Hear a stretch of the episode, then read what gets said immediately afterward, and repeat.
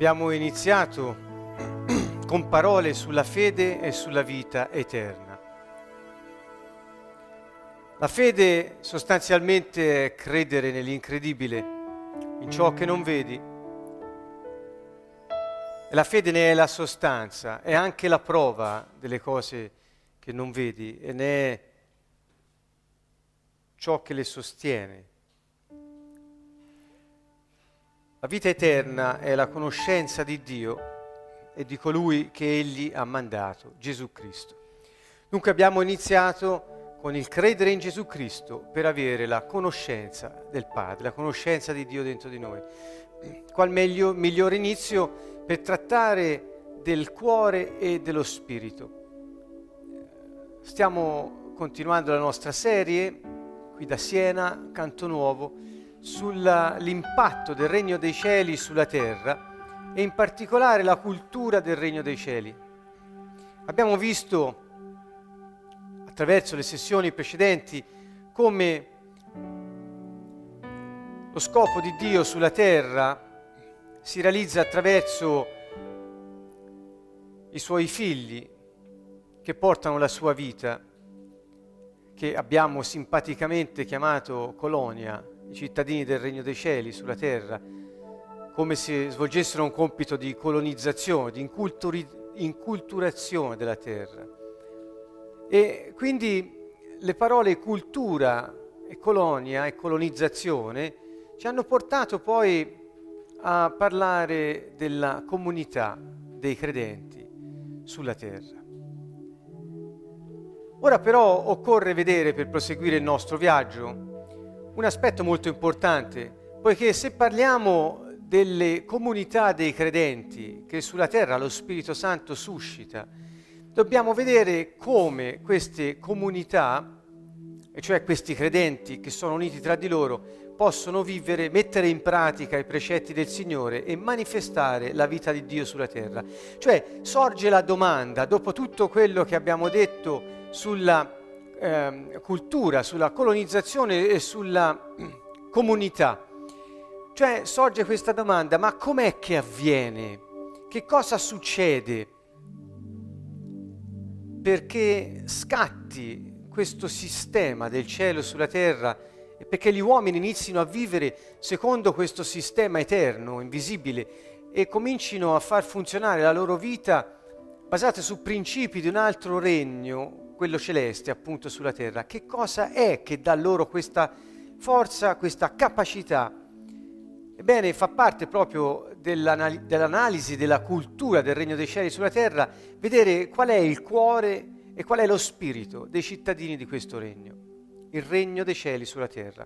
E non potevamo che partire da un brano del Vecchio Testamento, che è Ezechiele trentasei, dai versi ventidue fino al verso trentotto, e poi anche successivamente, perché quello che è avvenuto quando Gesù è venuto sulla terra, Dio ha preso carne, è diventato come un uomo e ha compiuto l'opera della redenzione attraverso la croce, e poi è stato sepolto perché era morto, ma è risuscitato il terzo giorno dopo aver tolto dalle mani di Satana ogni potere, ed è asceso al cielo dopo aver dato istruzioni ai suoi circa il regno di Dio sulla terra.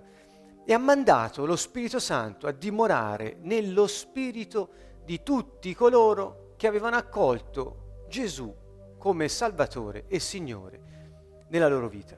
Questo è il piano complessivo che abbiamo visto e risponde proprio allo scopo di Dio, che era quello di rist- ristabilire sulla terra il proprio regno, cioè far sì che gli uomini potessero contenere in loro quella vita eterna, il Cristo stesso, l'unto, il Re inviato sulla terra, affinché potessero manifestare una vita santa e non più quella vita corrotta dal peccato. Vita santa che è la stessa vita che Dio aveva previsto per loro fin dall'inizio, solo che poco dopo, almeno non cronologicamente, ma secondo i capitoli del primo libro della Bibbia, la Genesi, poco dopo, quindi al terzo capitolo della Genesi, leggiamo della caduta dell'uomo, e quindi la perdita di quel regno che Dio aveva dato all'uomo stesso. Gesù è venuto a riportarlo e ha rimesso l'uomo in condizione di rivivere come prima, recuperando il terreno perduto, ed è questo il tempo della Chiesa, il tempo nostro, in cui i credenti riconquistano la terra che Gesù Cristo gli ha ridato in possesso. E quindi abbiamo il compito di cacciare il diavolo fuori dalle nostre vite, dalle nostre famiglie, dal, dalla terra stessa, distruggere le sue opere, affinché quando il tempo sarà maturo il Signore tornerà. E abbiamo visto, Lui tornerà quando questo Vangelo del Regno sarà stato annunciato fino agli estremi confini della terra. Dunque, cos'è che ora avviene quando una persona crede? Com'è che diventiamo cittadini di questo regno? E vorrei vederlo proprio in relazione, come ho scritto, al cuore e allo spirito, cioè a questa azione che Dio compie nel cuore e nello spirito di ogni uomo.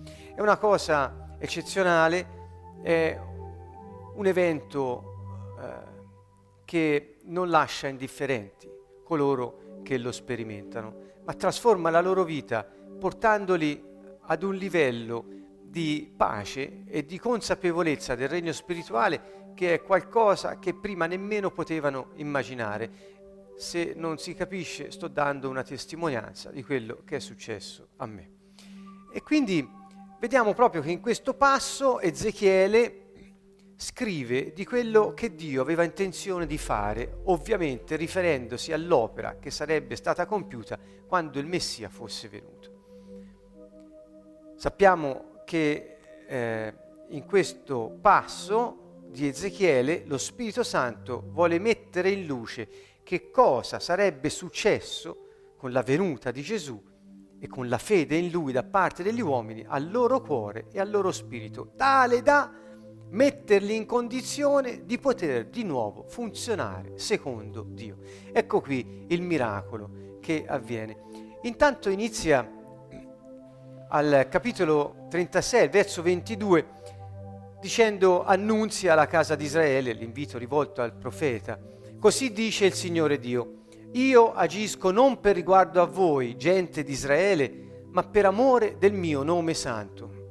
Voi che avete disonorato fra le genti, che voi avete disonorato fra le genti, presso le quali siete andati. Quindi questo, eh, questa narrazione da parte di Dio di ciò che sarebbe avvenuto, eh, lui inizia, la inizia con la restaurazione del suo popolo. E lui dice: io agisco per amore del mio nome santo, che voi avete disonorato. Questa è una delle grandi sicurezze che troviamo lungo tutta la Bibbia, e cioè Dio agisce per amore del suo nome. Vi invito a vedere che quando nella Bibbia si parla di nome di Dio si intende la sua persona, e anche nel senso ebraico, così appunto come veniva riferito, era il no- nome, era la, la persona. Quindi qui dice: non agisco per riguardo a voi, ma per amore della mia persona santa, dice il Signore. Che cosa vuol dire? Che siccome quando agisce per amore della sua santa persona compie in noi la meraviglia di riportarci nel suo regno, chiaramente vuol dire che noi siamo l'oggetto del suo amore. Il suo amore è tutto per noi, è una sicurezza per noi, perché tutto ciò che fa lo fa per amore della sua persona, e se noi siamo l'oggetto di questo suo amore, l'amore di Dio non ci mancherà mai e nessuno potrà mai togliercelo. Credo che questa sia una cosa molto importante. Guardate, sempre sull'amore di Dio per il suo nome, per la sua persona, vuol dire che Lui si prende cura degli uomini. Quando Dio dice per amore del mio nome, Lui si prende cura degli uomini, riportandoli sulla retta via e restituendoli ciò che hanno perso. Guardate, il Salmo ventitré, capitolo tre, dice: mi rinfranca, parla del pastore grande delle pecore, dice: il Signore è il mio pastore, e dice: mi guida per il giusto cammino per amore della sua persona. Quindi anche qui Dio sta dicendo: io mi prendo cura di voi perché amo me stesso, perché voi siete la mia immagine. Ecco, a questo volevo arrivare. Quando Dio dice per amore del mio nome, sta dicendo: gli uomini sono la mia immagine sulla terra, perciò prendendomi cura di loro io curo l'amore che ho per il mio nome. Questo ci fa capire che non verrà mai meno il suo amore e quindi la sua cura per noi. State tranquilli che Dio non ti abbandonerà mai, non ti dimenticherà mai. Dio si prenderà sempre cura di sé. Ancora nel Salmo centosei, al verso otto, guardate, ma Dio li salvò per il suo nome, per manifestare la sua potenza. In questo piccolo verso, breve verso del Salmo centosei c'è racchiusa tutta l'intenzione di Dio, cioè Dio ci ha salvati perché ci ama, e cioè ama se stesso e noi siamo la sua immagine. Dio è amore e noi non possiamo che essere curati, amati e salvati, come qui dice, da Lui. Quindi vedete, però lo fa per manifestare la sua potenza. Quindi Lui ci salva perché ci ama, e così attraverso noi salvati vuole manifestare la sua potenza. Guardate che in queste poche parole c'è racchiuso tutto ciò che Dio dirà poi nel prosieguo del brano di Ezechiele che abbiamo scelto, e cioè con la venuta di Gesù tutto questo sarebbe stato realizzato. Dio ti rinfranca, cioè ti rende forza, Dio ti guida per il giusto cammino, Dio ti salva per manifestare la sua potenza. Perché? Perché ama la sua persona e tu sei la sua immagine.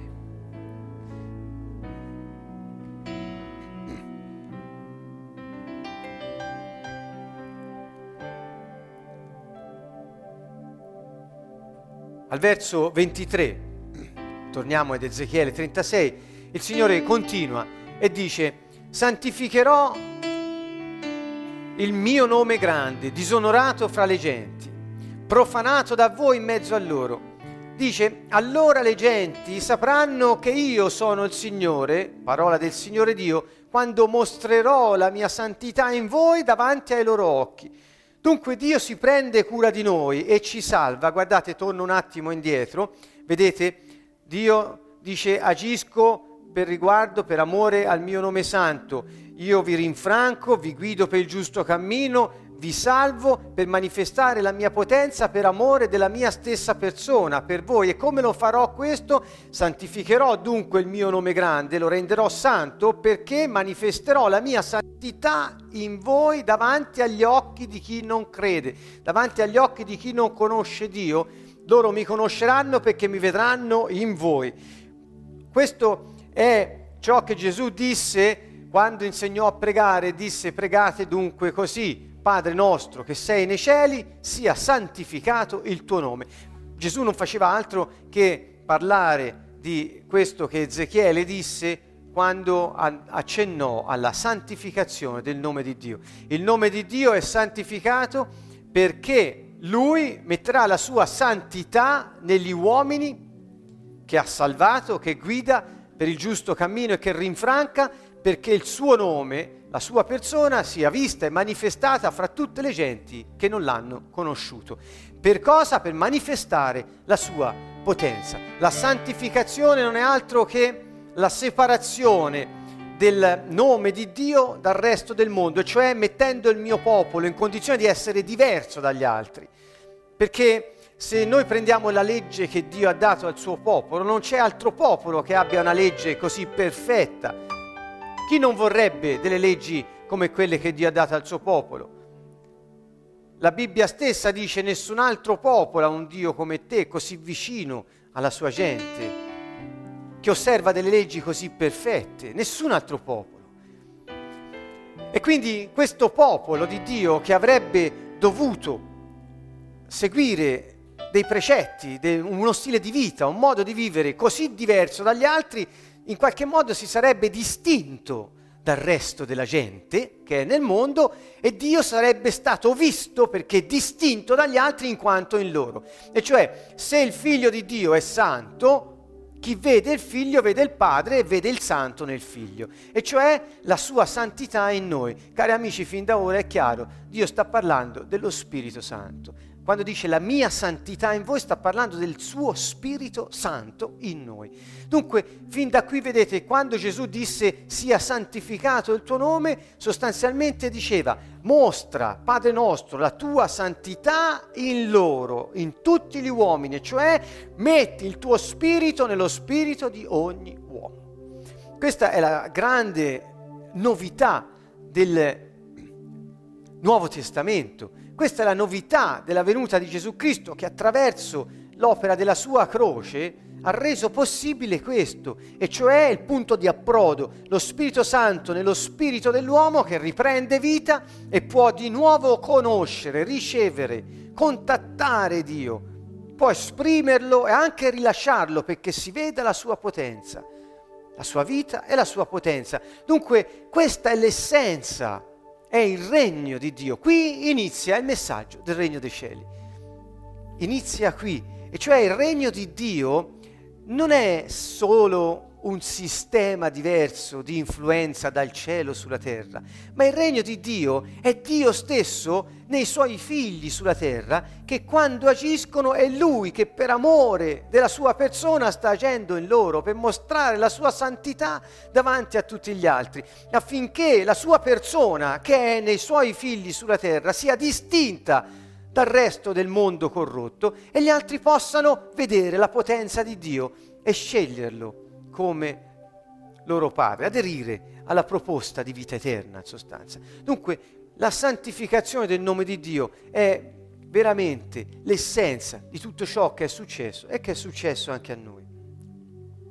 Il recupero della vita interiore da parte dell'uomo è fatta, guardate bene, non per merito dell'uomo, non grazie alle cose raggiunte, ma da Dio che agirà perché ama la sua persona e quindi la sua immagine che ha messo in noi. E sapete qual è l'immagine di Dio? Immagine vuol dire natura di Dio, il nostro spirito. Perché Dio quando ci ha fatti, ci ha pensati, ci ha fatti, ci ha fatti spirito e poi ci ha messi in un corpo fatto di terra. E quando ha pensato a noi come esseri che siamo usciti da Lui, era lo spirito dell'uomo che è stato messo nel, nel corpo fatto di terra.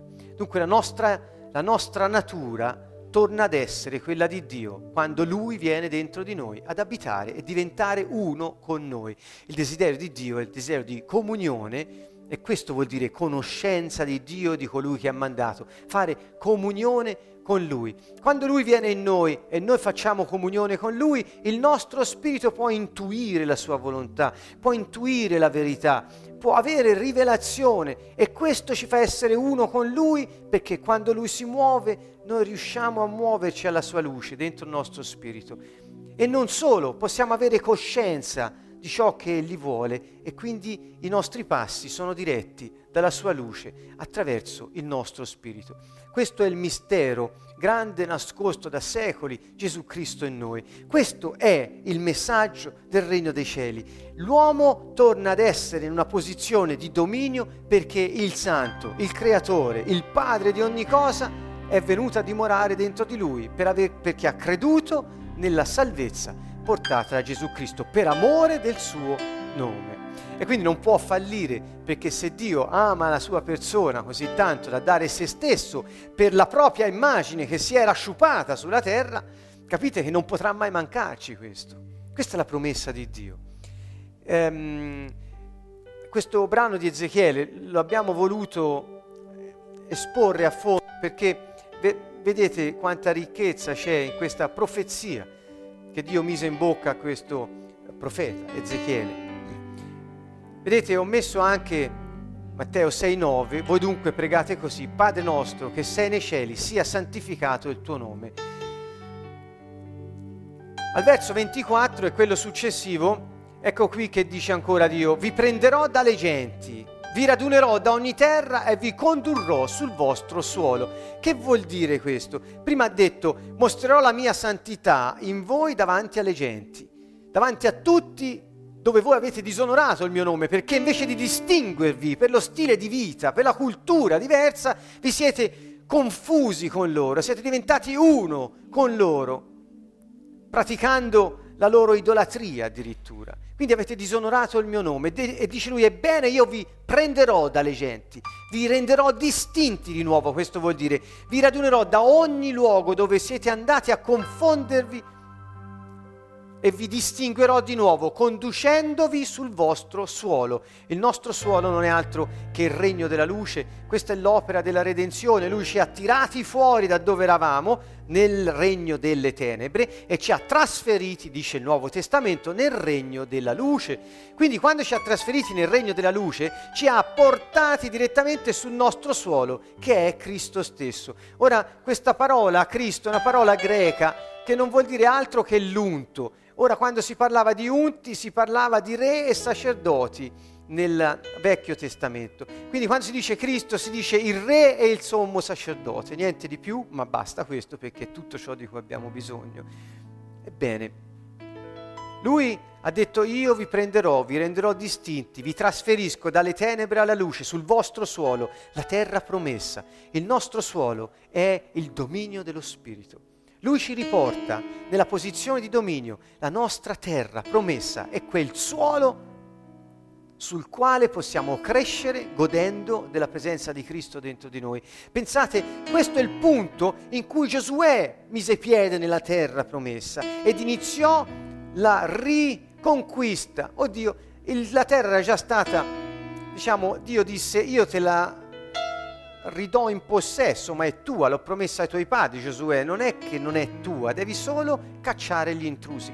E qui lui, Dio, ci mette sul nostro suolo, nel regno dello Spirito, ci mette in condizione di fun- far funzionare di nuovo il nostro spirito, di vivere secondo lui, e poi ci dice: ora su questa terra, vivendo così secondo lo spirito della vita, dello spirito, cacciate gli intrusi, distruggete le opere del diavolo e annunciate il buon messaggio del Regno dei Cieli. Questo è quanto siamo chiamati a fare, vedete? Ebbene, ho qui ho segnato, vedi, Giosuè uno, perché è quello che Dio eh, disse a Giosuè, l'ha ricondotto sul suo suolo e poi gli ha detto: ora caccia gli intrusi, l'ha messo in grado. Ricordate che Giosuè, quando doveva attraversare il fiume Giordano per entrare nella terra promessa, passò il fiume con l'arca sulle spalle dei sacerdoti. Quando loro misero piede nel fiume con l'arca dell'alleanza, il fiume si fermò, come il Mar Rosso, ma solo che il Mar Rosso non scorreva a valle, ma il fiume si fermò e loro passarono sulla terra asciutta. Un'altra, un'altra volta si riprodusse quel miracolo, il miracolo di liberazione, di immissione nella terra promessa. Dunque, che vuol dire? Che questo avviene quando il nostro spirito, che è divenuta l'arca della nuova alleanza, eh, viene portato sulla nuova terra, e quando cioè lo Spirito Santo incontra il nostro spirito e iniziamo a vivere di quella vita, noi siamo di nuovo in condizioni di poter cacciare gli intrusi e di poter riprendere possesso della nostra terra. Cioè la terra, intendo il pianeta questa volta, affinché possa essere diffuso il messaggio del regno e la cultura del regno dei cieli.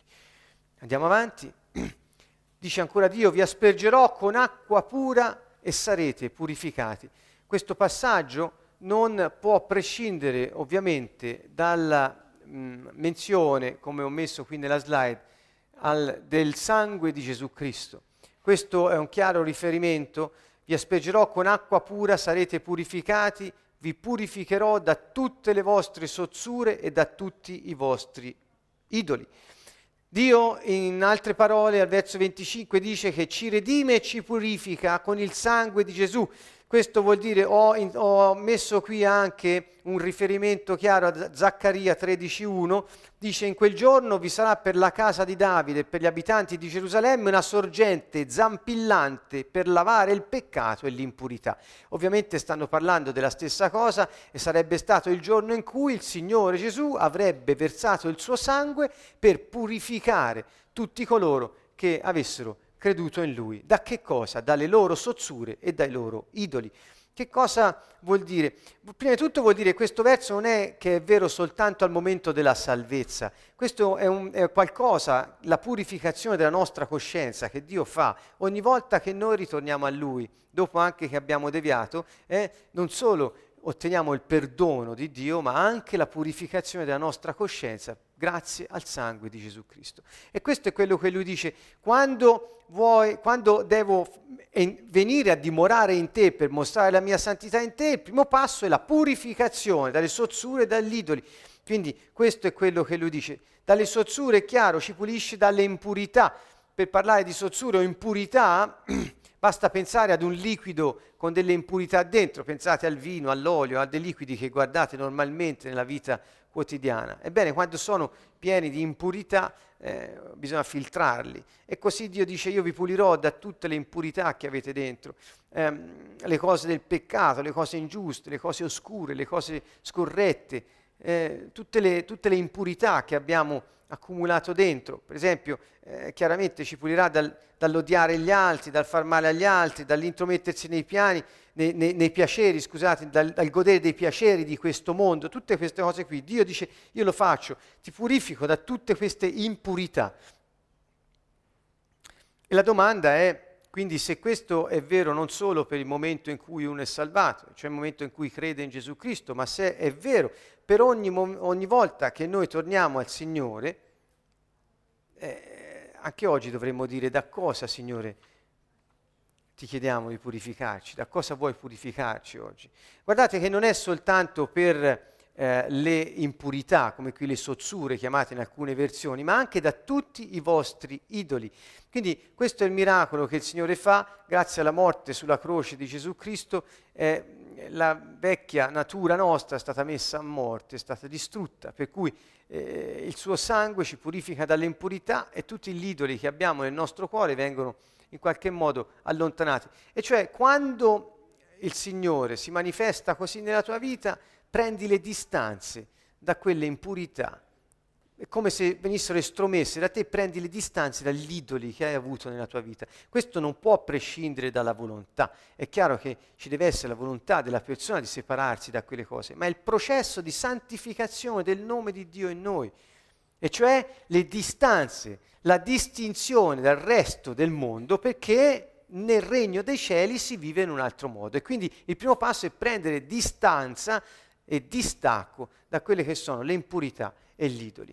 Dunque, se c'è qualcosa che nella vostra vita eh, rende impuro il vostro cuore, rende impura la vostra vita stessa, o se ci sono degli idoli ancora, ricordo, gli idoli non sono soltanto eh, statue di legno, di pietra, eh, l'idolo è normalmente qualsiasi cosa, persona, situazione, ambiente che prende il primo posto nella tua vita al posto di Dio. Quindi può essere da una cosa cattiva, come la droga, l'alcol, il sesso eh, fuori dal matrimonio, il denaro, eccetera, ad una cosa buona. Può essere un figlio, la famiglia, il lavoro, gli amici. Cioè, chiunque prenda il posto di Dio nella tua vita, è chiaro che stai eh, onorando un altro Dio al posto di quello vero.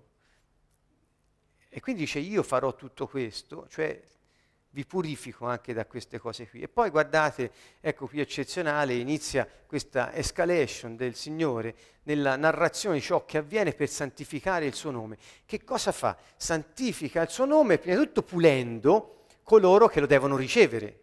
E quindi c'è quest'opera, che è l'opera della croce, la potenza del suo sangue, magari ne parliamo un'altra volta. E poi ecco che cosa fa, inizia un'opera di riempimento. Dopo aver svuotato inizia a riempire. Guardate bene: vi darò un cuore nuovo, metterò dentro di voi uno spirito nuovo, toglierò da voi il cuore di pietra, vi darò un cuore di carne. Dunque questa è la promessa di Dio ed è il modo in cui Egli fa le cose. Il cuore nuovo è uno spirito nuovo. Non sta parlando dello Spirito Santo qui ancora, sta parlando dello spirito di ogni uomo. Cioè dice: io, dopo che ti ho ripulito dagli idoli e dalle impurità, ti darò un cuore nuovo e il tuo spirito sarà rinnovato, perché eh, è necessario per poter poi santificare il suo nome in noi. Eh, qui voglio riportarvi che cosa vuol dire un cuore nuovo. Ebbene, il cuore è l'organo che abbiamo, in senso biblico, per amare il Signore e amare gli altri attraverso il suo amore. Quindi Eh, amare, eh, il cuore non è solo eh, la sede dell'affetto, comunque, eh, anche di questo ne parleremo un'altra volta, ma il cuore è l'anima sostanzialmente con la luce della coscienza che fa parte dello spirito, un po' un misto di anima e spirito umano, eh, nel senso che ogni nostro affetto, ogni nostro pensiero, ogni nostra decisione è illuminata dalla luce del, spirituale della coscienza, tale che può dirigere la manifestazione dell'espressione della propria vita, la persona, guidata da Dio. Ecco qui, il cuore nuovo è come dire hai un nuovo organo per esprimere la vita che hai nel tuo spirito. E cioè potrai nuovamente amare, eh, tra le altre cose. E lo spirito nuovo non è altro che quella, quella, quell'organo dell'uomo, e cioè quella parte dell'uomo, lo spirito come l'anima, come il corpo, che lo compone e che è... Eh, eh, ciò che direttamente viene da Dio, compone noi ed è, ed è una cosa che viene direttamente da Dio, mentre l'anima è la risultante dell'incontro dello spirito umano con il corpo di terra, il corpo è fatto di terra, lo spirito dell'uomo viene direttamente da Dio. Quindi questa è l'immagine di Dio nell'uomo e lui dice io ridarò struttura, forma, rinnoverò la mia immagine in voi. È come se rimettesse il calco per rifare la sua immagine. Tra l'altro il calco, l'originale, è Gesù Cristo, che una volta risorto è il calco di ogni credente. Quindi lui dice, io ridò forma alla mia immagine in te quando ti ho purificato dalle sozzure e dagli idoli e ti ho dato un cuore nuovo. Perché? Perché attraverso il cuore, che è nuovo, hai la capacità di poter manifestare la vita nuova che metterò dentro il tuo spirito. Molta attenzione a questa eh, eh, duplicità di intervento del Signore su quello che è l'anima illuminata dalla coscienza e lo spirito umano che è diretto a ricevere Dio, contenerlo, esprimerlo e rilasciarlo. Quindi Dio viene a dimorare nello spirito, non nel cuore, ma il cuore è, la, è l'organo, è lo strumento necessario per esprimere la vita di Dio che abbiamo ricevuto. E siccome noi diventiamo uno con la vita di Dio, perché dice chi eh, appartiene a Cristo forma con Lui un solo spirito, eh, quindi quando il nostro cuore è nuovo, ed è morbido anche come vedremo, eh, è, è mite, eh, lascia che le idee di Dio diventino le nostre, gli affetti di Dio e le emozioni di Dio diventino le nostre, le decisioni di Dio diventino le nostre. Insomma, cominciamo a manifestare la vita nostra che è Cristo. Perché ricordate, Paolo stesso dice Cristo, vita mia, è quell'espressione che indica che ora il Re è diventato la nostra vita, cioè quel motore che anima ogni espressione della nostra esistenza. E questa qui si esprime attraverso un cuore nuovo, cioè capace di manifestarla, capace di esprimere amore, che è una cosa eh, divina. Parliamo dell'agape, di, quel, di quell'amore divino, ovviamente, non parliamo di altro. Quindi vorrei anche fare questa distinzione. Il cuore è quest'organo per eh, pensare, per eh, sentire, per decidere, sostanzialmente per amare, eh, mentre lo spirito è l'organo per ricevere e trasmettere. Eh, il cuore è un po' come la strada da cui passano, eh, passa la luce di Dio per manifestarsi sul mondo. Eh? Quindi ecco perché Dio dice inizio dal cuore e, e lo spirito.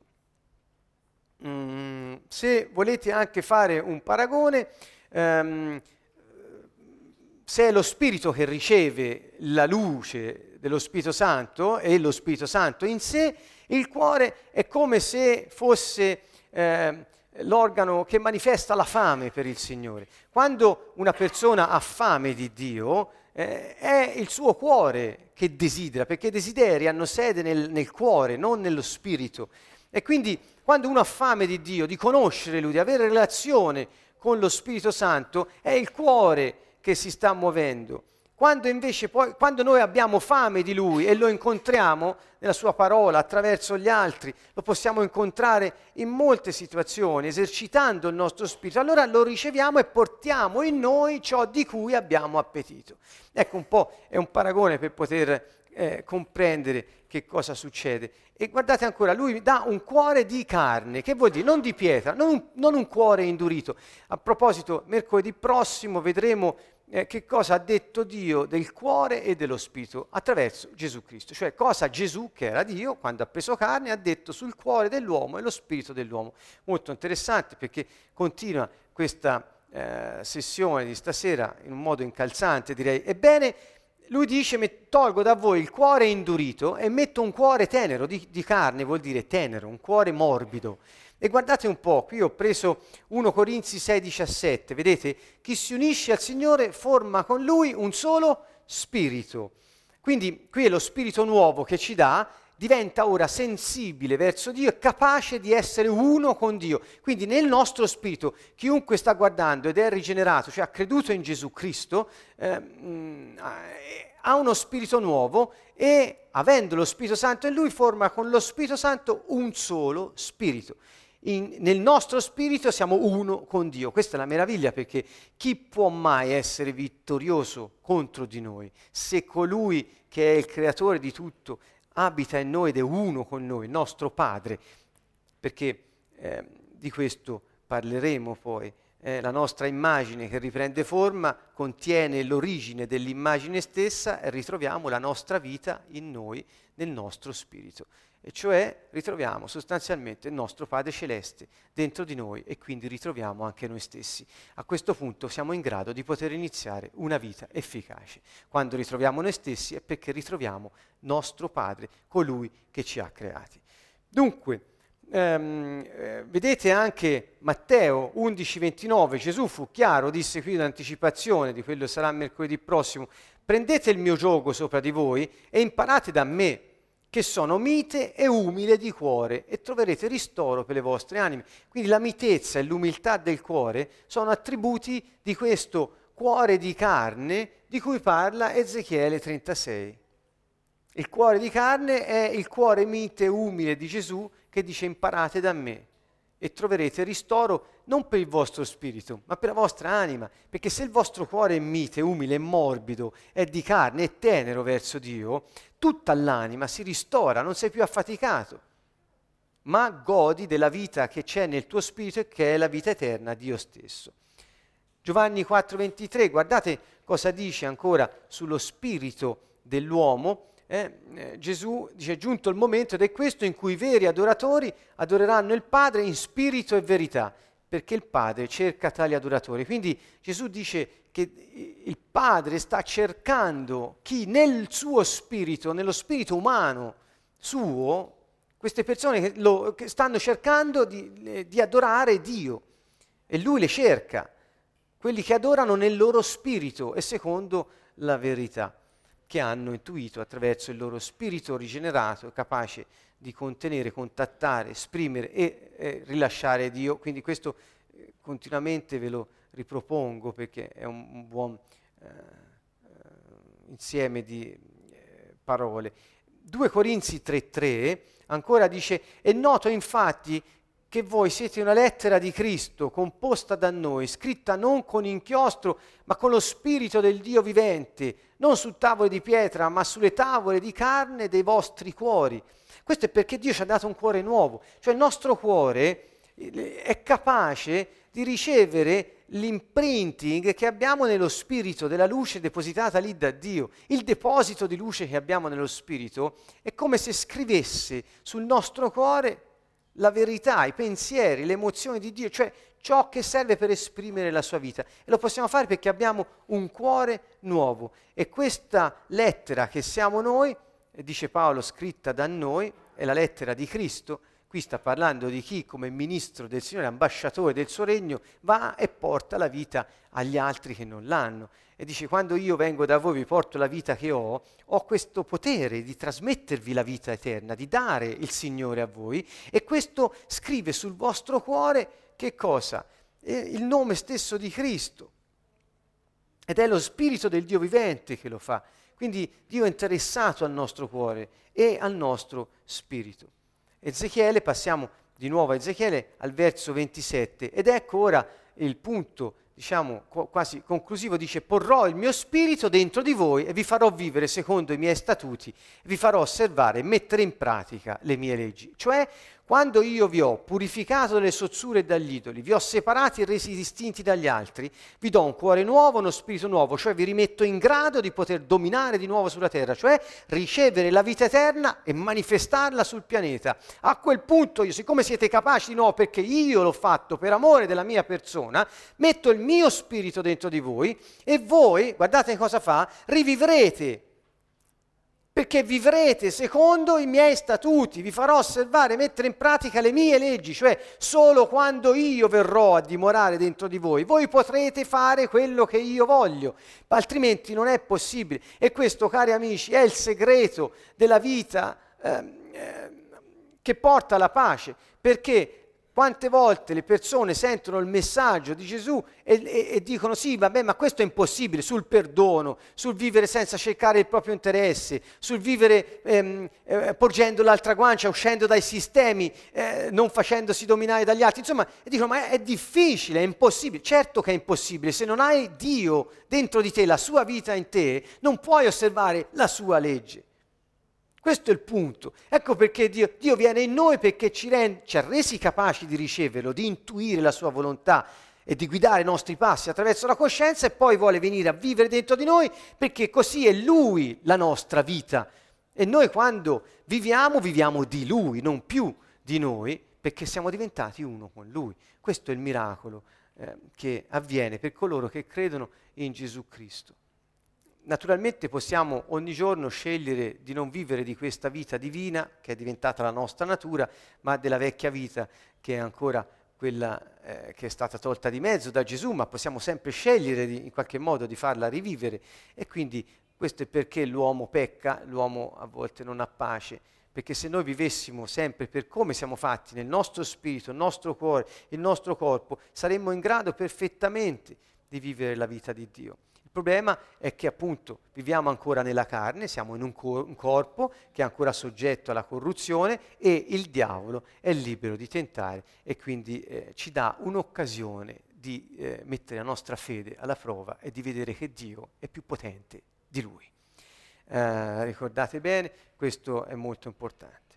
Bene, um, quindi questo spirito nostro che eh, abbiamo, che contiene lo Spirito di Dio, diventa uno con Lui, ah, va esercitato. E questo, anche questa è una eh, novità per molti cristiani. Nel cristianesimo è quasi una novità il fatto che eh, l'uomo abbia uno spirito e che il suo spirito può fare queste cose. Questa è una novità importante per tutti, perché dice a tutti che ognuno ha la capacità di vivere santamente e manifestare la santità di Dio sulla terra. Non bisogna aver studiato, non bisogna avere diplomi e lauree, non occorre aver fatto certe trafile nella burocrazia, né avere posti di potere in econ- nel- nell'economia nazionale o internazionale. Basta aver creduto in Gesù Cristo come il nostro Salvatore e Signore, e lo Spirito nuovo diventa nostro. Cioè il nostro spirito torna sensibile verso di Lui, una capacità che abbiamo tutti, perché è una parte di ogni uomo. Come dunque esercitare il tuo spirito? Ci sono molti modi di farlo, magari ne parliamo la volta prossima. Ma per esempio la differenza tra il cuore e lo spirito, quando cominci a considerare quanto è buono il Signore, quanto è prezioso, quanto ha fatto per te, le nostre emozioni sono sollecitate affinché non diciamo Signore ti amo, Signore mia forza, Signore ti amo. Vi ricordate Davide quell'espressione? Signore sei, sei il mio rifugio, sei la mia forza, sei il mio scudo, Signore ti amo perché sei la mia forza. Ecco, quello era il cuore di Davide. Quando diciamo quante cose hai fatto per me, io ti amo, sì, non è il nostro spirito, è il nostro cuore. Ma quando invochiamo il nome di Gesù, quando prendiamo la parola e iniziamo a leggerla, a pregarla, quando intuiamo, quando abbiamo, ascoltiamo la coscienza, c'è qualcosa di più profondo delle emozioni per quel che ha fatto il Signore, che si muove dentro. Quello è il nostro spirito e va esercitato, per esempio, invocando il nome di Gesù. Basta dire, Signore Gesù.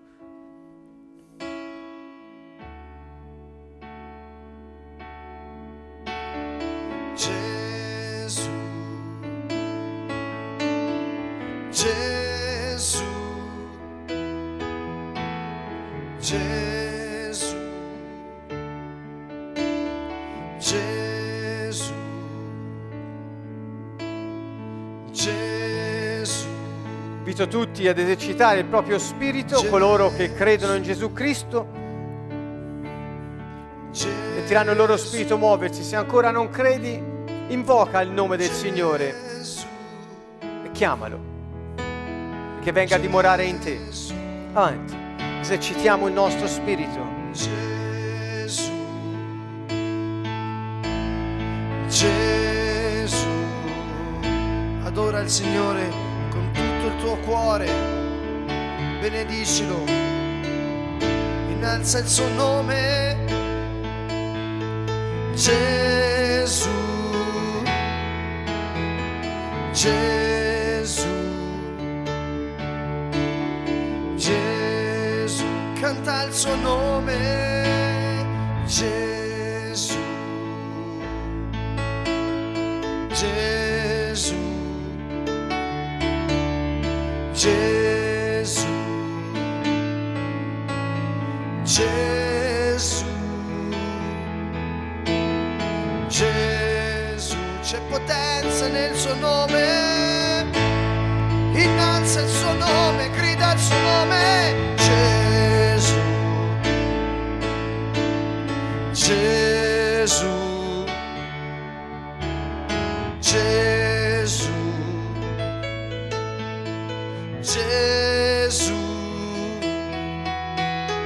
Gesù, Gesù, Gesù, vengo ad attingere con gioia acqua viva alle sorgenti della salvezza, fonte di vita in me. Grande sei, grande sei, Signore, tuo nome è la mia forza ed il mio canto, fonte di vita. C'è potenza nel nome di Gesù, canta il suo nome. Gesù, Gesù, Gesù, Gesù, Gesù, Gesù. Il Signore mia forza, mio canto, mia fortezza.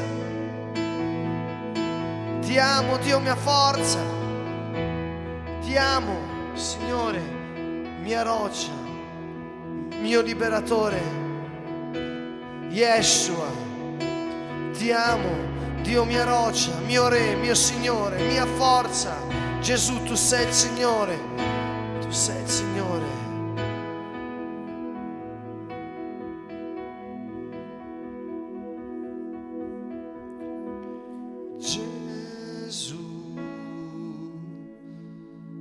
Gesù, Gesù, Gesù, Gesù, Gesù, Gesù. Anche Pietro dice che questi beni grandissimi e preziosi che erano stati promessi, lui ce li ha donati perché diventassimo per loro mezzo partecipi della natura divina. Partecipi della natura divina. Quando? Quando Dio è venuto a dimorare in noi. E Romani otto sedici dice: lo Spirito Santo attesta al nostro spirito che siamo figli di Dio. È compito suo. È compito suo. E poi continua Ezechiele e dice ancora al Signore: dopo che avrò fatto tutto questo, Quella terra desolata che agli occhi di ogni viandante appariva un deserto sarà ricoltivata e si dirà: la terra che era desolata è diventata ora come il giardino dell'Eden. Le città rovinate, desolate e sconvolte ora sono fortificate e abitate. L'Eden, Dio dice che quando Lui avrà purificato noi, ci ha dato un cuore nuovo, uno spirito nuovo, e viene Lui, il suo spirito dentro di noi, torniamo alla situazione dell'Eden. Questo dice il Signore, questo è il suo piano, riportare l'uomo a dominare sulla terra. Questo è il regno di Dio, lo Spirito Santo in noi che si manifesta come nell'Eden, coltivato di nuovo la terra. Disse Dio all'uomo: coltiva, custodisci il giardino.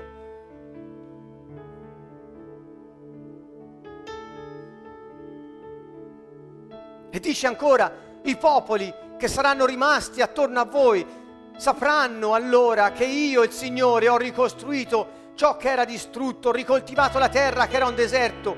Io, il Signore, l'ho detto e lo farò. E l'ha fatto quando Gesù è venuto e lo Spirito è stato mandato. E poi, vedete, ritorno all'inizio, devo però saltare eh, l'inizio, alla, la Genesi uno e due, quando Dio mise l'uomo nel giardino di Eden, gli disse: domina la terra, soggiogala, e gli disse anche: moltiplicati. E guardate cosa dice dopo quei versi, tornando ad Ezechiele: quando avrò ricostruito l'ambiente dell'Eden dentro l'uomo, quando l'avrò rimesso in grado di essere come al principio, guardate cosa succede: permetterò ancora che la gente di Israele mi preghi di intervenire in suo favore. Io moltiplicherò gli uomini come greggi, come greggi consacrati, come un gregge di Gerusalemme nelle sue solennità. Allora le città rovinate saranno ripiene di greggi di uomini e sapranno che io sono il Signore. Dio vuole moltiplicare. Disse: ora sii fecondo, riproduciti, moltiplicati e distribuisciti su tutta la terra. E non lo fecero. Lui diceva: altri come te, capaci di esprimere la mia vita, siano moltiplicati e distribuiti sulla terra. Dice: io lo farò, perché il mio piano non cambia. Da Genesi tre si arriva quando viene Gesù, il mio piano non cambia. Dice: quando viene il mio spirito, il mio piano non cambia. Io moltiplicherò gli uomini come greggi. Dovremmo pregare perché siano moltiplicati gli uomini che accolgono lo Spirito Santo e santificano il nome del Signore. Dovremmo pregare per questo. Guardate cosa dice Ezechiele, e guardate ancora qui, non ho fatto in tempo a metterlo nelle slide. Nel capitolo successivo non basta quello che ha detto nel capitolo trentasei Ezechiele, e sta dicendo: io, Signore, l'ho detto e lo farò, io ti purificherò, ti renderò con, capace, con un cuore nuovo, uno spirito nuovo, ti farò tutto quello che serve perché tu possa esprimere la mia vita.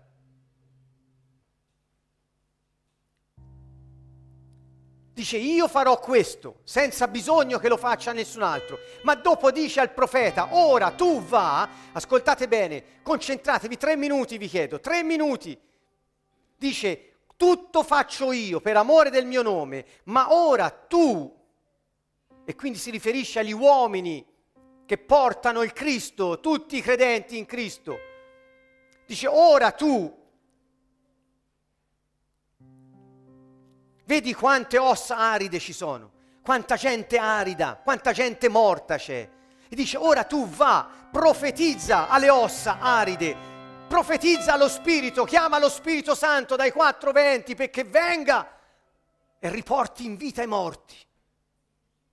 E lui dice: quella è la parte tua, uomo, io faccio tutto, ma tu devi andare a annunciare e invocare il mio Spirito nei morti perché rivivano. Questa è la novità. Noi portiamo la vita e abbiamo questo potere di spianare la strada e di chiamare lo Spirito Santo dai quattro venti, far sì che Lui venga e riporti in vita i morti. Dice: profetizza lo Spirito, profetizza, figlio dell'uomo, dice a Ezechiele, e lo dice a te oggi, a te che sta ascoltando, quando vedrai questo video, lo sta dicendo a te. Profetizza, dice Dio: io faccio tutto, io ti purifico, io ti do un cuore nuovo, uno spirito nuovo, il mio spirito in te, ma tu profetizza ai morti. Guardate, e dice: Annunzia lo Spirito, dice il Signore Dio, Spirito vieni dai quattro venti, soffia su questi morti perché rivivano. E lui dice, io profetizzai, lui fece come Dio gli aveva detto e lo Spirito entrò in essi, capito? Entrò in essi e ritornarono in vita e si alzarono in piedi, era un esercito grande, sterminato. E poi continua, dice, annunzia, digli, io apro i vostri sepolcri, vi risuscito dalle vostre tombe, o popolo mio, vi riconduco nel paese di Israele, riconoscete che io sono il Signore, quando aprirò le vostre tombe, vi risusciterò dai vostri sepolcri, o popolo mio, farò entrare in voi il mio spirito e rivivrete, vi farò riposare nel vostro paese, saprete che io sono il Signore, l'ho detto e lo farò. Qui non si riferisce alla risurrezione finale, si riferisce a quando noi, invocando lo Spirito, riportiamo in vita quelli che sono morti rispetto a Dio, quelli che hanno bisogno della sua vita. Lui dice, io lo farò, tu profetizza, profetizza.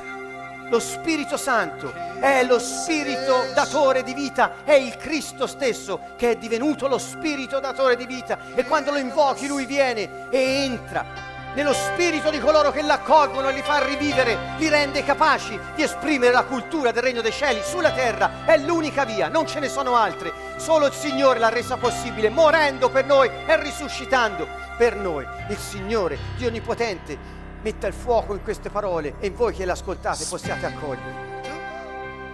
Spirito, Spirito di Dio, Spirito.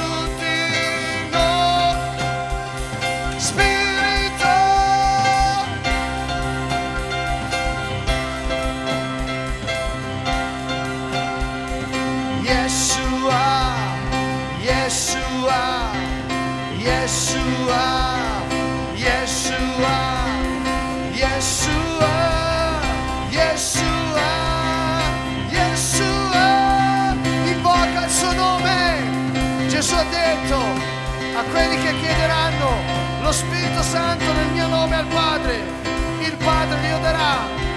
Non c'è niente di più prezioso, questa è la perla, questo è ciò che tutti gli uomini stanno cercando, lo Spirito di Dio nell'uomo, funzionante sulla terra.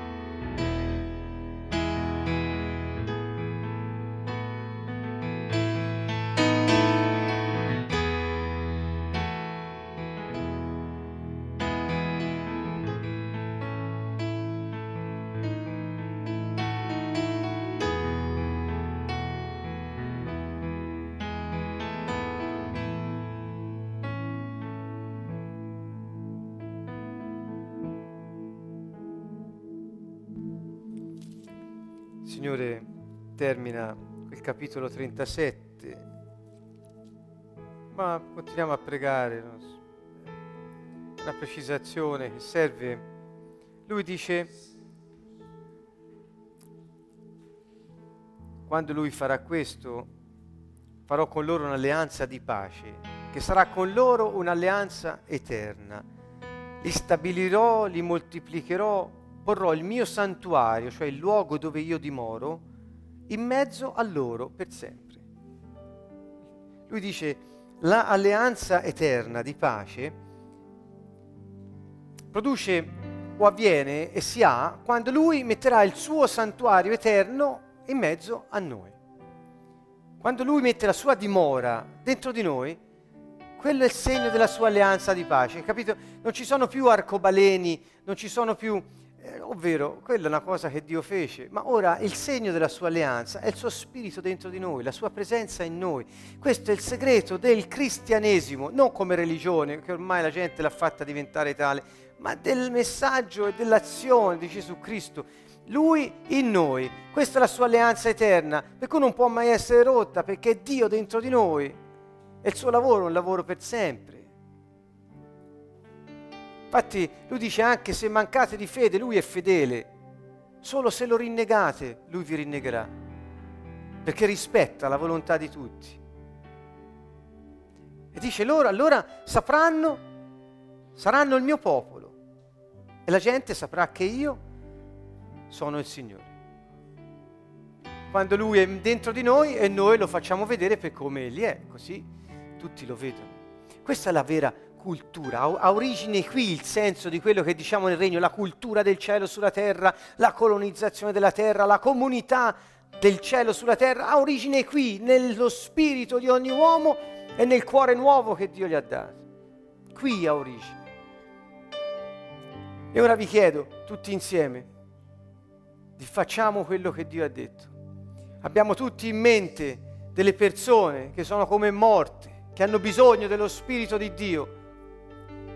Invochiamo lo Spirito Santo perché venga a toccarli e le porti in vita, che gli dia luce perché loro possano sceglierlo. Oggi Ezechiele vide le ossa nella visione rimettersi insieme, la carne cresceva sulle ossa e tornavano a ricongiungersi, cioè la gente si rimette a posto. Allora preghiamo tutti quanti perché il Signore proprio ora venga, lo Spirito Santo di Dio, a toccare tutti coloro che hanno bisogno di Lui.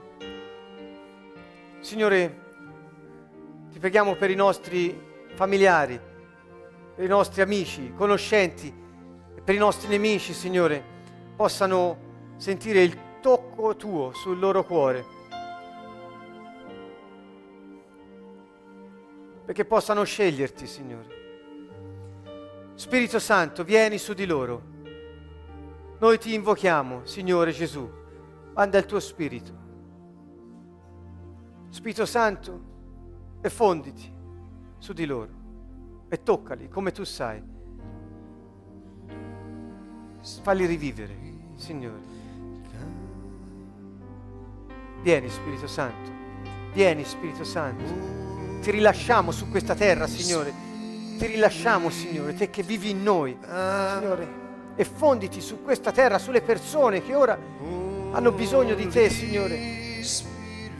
Dite anche i nomi, se potete, quando pregate, dite i loro nomi.